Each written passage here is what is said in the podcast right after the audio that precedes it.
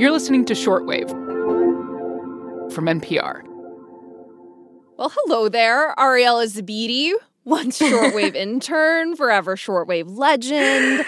Welcome back. Hi, Emily. I'm so happy to see you. Same. Um, and I'm actually coming with some big news today. Ooh. I got vaccinated. Yay! Ah! Congratulations. Yeah, they opened it up to all adults in Florida a couple of weeks ago, so I got a lucky shot. Amazing. And you know that I've been waiting for this moment for months, but Yeah. Once I was actually in the room, the rest was easy. I got jabbed, I waited 15 minutes, and I left. But Mm. sticking needles in our arms wasn't always such an easy thing. I talked to Alan Burgenson. He works for the biotech company Lonza, and he told me, In the early days of, of injection, your doctor was literally uh, taking your life into his hands. He had to decide whether the risk of injection was worth risking your life. You know, was your disease that serious that you needed an injection? Why was an injection at that time so dangerous?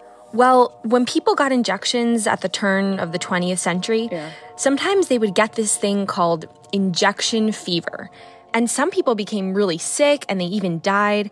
And for a while, scientists didn't really know why this was happening. They finally found out that it was due to something called endotoxin, which is a ubiquitous substance in nature. It's it's hmm. on our skin, it's on environmental surfaces. I think I've heard of endotoxins. It's like this type of toxin found in some types of bacteria, right? Like E. coli and salmonella. Yeah, and it's usually harmless, but if it gets into your bloodstream, it can be really dangerous. nanogram amounts, that's one billionth of a gram, is enough to make you very sick, and a little bit more than that is enough to kill you. So that's why it's very important that anything that's injected uh, into the human body be checked for endotoxin. Yeah, sounds very important. So, how do scientists even check for endotoxins when figuring out whether it's safe to give someone a shot today? Well, Emily, we rely on the ancient survival wisdom of an unexpected critter, the horseshoe crab. Get out. What? Yes, and they've been quietly protecting all of us from infection for decades.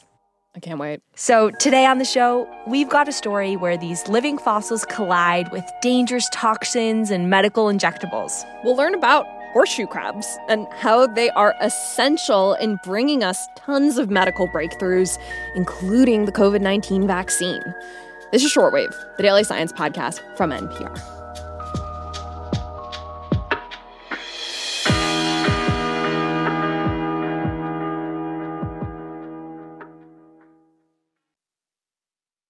Okay, Ariel Zabidi, we are talking about horseshoe crabs and vaccines today.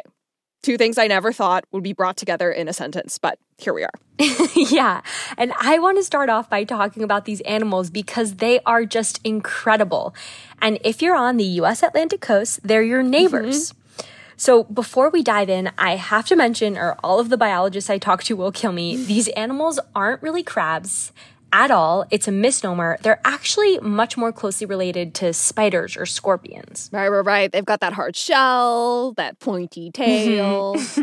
And horseshoe crabs are ancient creatures, Emily. They've been around for at least 480 million years. I think that's my favorite thing about them. I mean, to put that into perspective for everyone, the oldest known Homo sapiens, like our human species, are only a few thousand years old. So, you know, think about that. These are old, old, old creatures.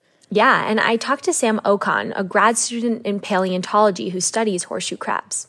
They've been around for all five major mass extinctions, and I always like to joke that some groups got lucky and they've only had to go through one. And even though that makes them survivors, horseshoe crabs are like the champions of surviving mass extinctions. Champions! and what's especially amazing about horseshoe crabs is that if you look at the oldest fossil records we have of them, and I'm talking 450 million years old, it it looks just like the horseshoe crabs you'd see today on the east coast of the US. That's why you sometimes hear them called living fossils. Don't fix it if it ain't broke. Uh, they're not gonna they're not gonna change up their body plan if there are no real problems with it. Don't hate me because I'm perfect. That's what the horseshoe crabs would say. They're so cool. From above, they look kind of like like military helmets, but they're flatter and really shiny. Yeah, they give me strong military vibes. But I asked Sam if you had to assign an emotion to these critters, what would you call them? Probably unbothered. Unbothered. That is so good. They're actually really harmless. They're not venomous, they don't sting or bite. They're not exactly the type of animal you'd expect to have survived for so long. Yeah, how have they done that? Well, Sam says mass extinction survival is always a little bit of luck, but horseshoe crabs are also really resilient. It could be the fact that they're generalists, so they're not super picky about temperature or food, really. So, you know, if your environment's wildly fluctuating, it helps to not be picky because, you know, beggars can't be choosers in an extinction. Yeah, so I guess their unbotheredness has kind of saved them. Yeah, exactly. But Sam told me there's something else going on too. Something that might help explain their survival. And the key is in their blood. So their blood is blue because it has copper in it as the like major binding um, element to oxygen, whereas our blood's red because we have iron in our blood. So it's blue, which makes it really, really cool looking. And it has this really efficient way of fighting off bacterial infections. So, say a horseshoe crab gets hurt and some bacteria gets into its bloodstream. Well, the blood immediately clots around the infection, basically sealing it off. Wow. And that stops more bacteria from coming in? Yeah, and it also stops the infection from spreading to the rest of the body. In the mid 1900s, this guy, Fred Bang, ran some experiments where he'd expose horseshoe crabs to bacteria. And he noticed this weird reaction where pretty much all of the blood in the entire horseshoe crab hardened and turned into this gel like substance. What was causing that? Well, Fred and this guy, Jack Levin, partnered up and they realized that endotoxins were responsible. Oh, that's the toxins found in some of the bacteria we talked about earlier. Exactly. And they had this hmm. big aha moment where they realized they could use the horseshoe crab blood to detect endotoxins. So they created this new test called Limulus amoebocyte lysate, or LAL for short. And I mean, this stuff is amazing, Emily. It can detect even tiny, tiny trace amounts of endotoxin. Well, one, great pronunciation there. Two, you know, when it comes to keeping vaccines and other injections safe, a test like that must have just revolutionized the drug industry. It did. You know, before LAL, pharmaceutical companies had to keep these giant colonies of rabbits and they'd basically inject them with whatever drug and then they'd wait a few hours to see if the rabbits developed a fever. That had to be really tough for the rabbits. Yeah, and LAL was also cheaper and more efficient than the rabbit test, which meant pharmaceutical companies could test for endotoxin at various points throughout the process. Alan says that today, everything used to make an injectable drug, from water to the vials it sits in, all the way to that final product, are typically tested for endotoxin. Every every last lot of uh, COVID vaccine or any other vaccine or any other injectable, every lot by law Wow. must be tested So LAL has become really, really important.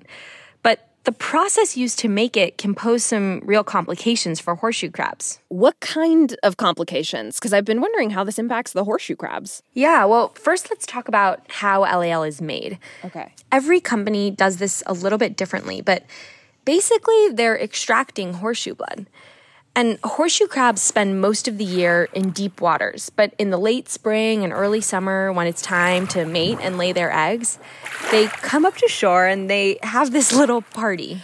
I've actually witnessed this event many times throughout my childhood. It's like Oh, wow. piles and piles of horseshoe crabs all over each other, and they cover the entire beach. Yeah, so once they come up to shore, that's when they're collected and they're cleaned off and brought to a nearby facility where they use needles to extract the blue blood from the crabs into these clear bottles. Wow. And they're really interested in the stuff that hangs out inside the blood cells.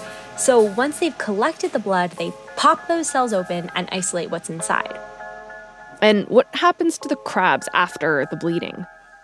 You can think of it as similar to when we get blood drawn.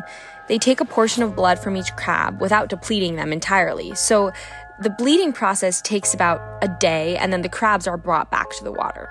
So, how does that impact the horseshoe crabs long term? Well, we know that the body can regenerate lost blood, mm-hmm. and the majority of horseshoe crabs survive, but not all of them. An expert commission estimates that about 15% of the crabs die soon after bleeding. but there's a wide range of mortality estimates. Okay, so the takeaway here is that some of the horseshoe crabs do die from this bleeding process. Yeah, and there's also evidence that getting bled leaves the horseshoe crabs weak, making it harder for the females to lay eggs. Yeah, so have we seen declines in Atlantic horseshoe crab populations because of our dependence on them for this? So there was definitely a decrease in the early 2000s. And there are a lot of potential reasons for this decline. I talked to Helen Cheng, she's a marine biologist. In addition to the biomedical industry, they're also harvested as bait for other fisheries like eel and conch. The other thing is coastal development. So, as more and more people decide to live on um, the coast or by the coast, it's essentially impeding on their prime habitat, which are coasts and sandy beaches. Yeah. When you started this story, I just felt so appreciative of horseshoe crabs and and this role they play but it's really sad to think that these creatures who have survived every mass extinction our planet has seen could be so impacted by us. Yeah and it's unclear how much the bleeding process specifically is contributing to this decline compared to all the other factors. But mm, ironically yeah the fact that the biomedical industry depends on these animals has actually inspired some conservation efforts. Oh, yeah. I mean, it's like we selfishly need to keep these animals alive. Right. And in recent years, we've actually seen populations stabilize in some areas, but the population still isn't what it used to be. And other animals in the ecosystem that depend on horseshoe crabs for food have suffered for it. I mean, look, it is remarkable that a chemical from this ancient animal is so effective at detecting endotoxins. Mm-hmm. But it is strange to me that we haven't come up with an alternative, you know, so that we don't have to rely on horseshoe crabs anymore for this. Well, scientists have actually engineered a synthetic version that could potentially replace the traditional LAL test. Hmm. In Europe and China and Japan, the two tests are recognized as equivalent, but the US hasn't jumped fully behind the new version just yet. And until then, we'll continue to rely on the LAL test and our new favorite invertebrates because they've made amazing things possible. Well, I'm glad we're taking a moment to, to think about it because it sounds mm. like we wouldn't be where we are right now with managing this pandemic with modern medicine without them. Absolutely. And obviously, these critters have been essential in so much of modern medicine. But I'm hopeful that in the future we can have safe injectables while also not relying so much on these animals that have already given us so much. Well, Ariella Zabidi, thank you so much for this reporting. Thanks for having me, Emily. This episode was produced by Thomas Lu, edited by Viet Le and Giselle Grayson, and fact checked by Berly McCoy. The audio engineer for this episode was Josh Newell. Special thanks to Heidi Swanson at the Ecological Society of America and Charles River Laboratories for the audio.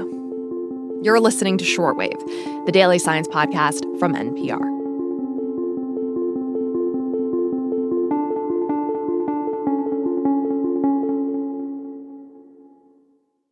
In stressful times, you want to spend your time checking out not just what's best, but what's best for you. We know you care about what you watch, what you read, and what you listen to. NPR's Pop Culture Happy Hour podcast is with you five days a week to make sure that time is well spent. Listen now to the Pop Culture Happy Hour podcast from NPR.